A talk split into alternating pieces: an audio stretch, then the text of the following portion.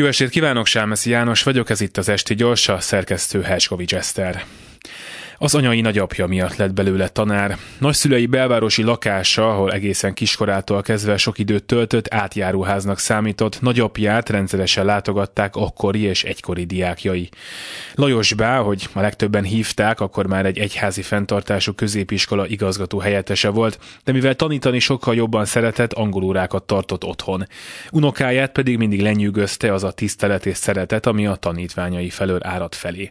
Még nem pontosan tudta miért, csak azt, hogy nagyapja nagyon fontos ember. Amikor Lajos bácsi nem tanított, kerékpározni vagy éppen úszni tanította az unokáját, hazafelé menet pedig verseket szavalt és nagy magyar költők életéről mesélt neki. Ő pedig már akkor eldöntötte, hogy legalább ilyen érdekesen adja majd tovább ezeket a történeteket. Amikor már együtt szavaltak, megígérte a nagyapjának, hogy magyar tanár lesz. Nem különösebben szerette a tanárait. Középiskolás korára egyre többet vitatkozott velük, és rosszul viselte, hogy nem kíváncsiak rá. Amikor egy Janus Pannonius vers értelmezésében nem értett egyet a tanárnővel, aki megszitta, hogy akkor minek jelentkezik, hogyha nem tudja, arra gondolt, hogy na ő aztán nem ilyen tanár lesz. Behívtam a závadát a gyerekekhez, nem az öreget, a fiatalt, felolvasott nekik a verseiből, meg mesélt a zenekarról is, imádták. Mesélte sörözés közben a barátainak a magyar szakkörről. Nem kapott érte pénzt, ahogy az angolórákért sem, amiket fél éve helyettesítőként tartott, de nem érdekelte.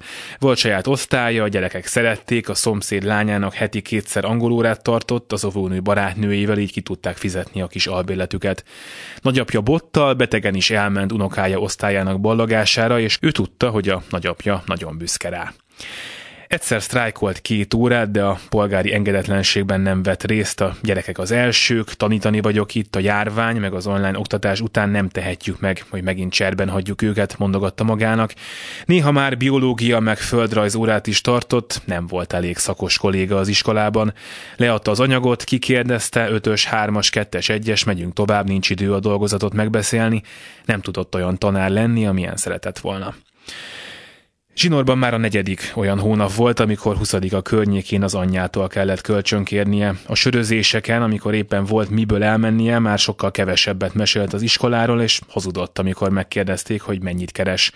Amikor a barátai panaszkodtak a magas árakra és az alig emelkedő bérükre, magában kiszámolta, hogy az ő bére még 5 évig pontosan annyi lesz, amennyi most.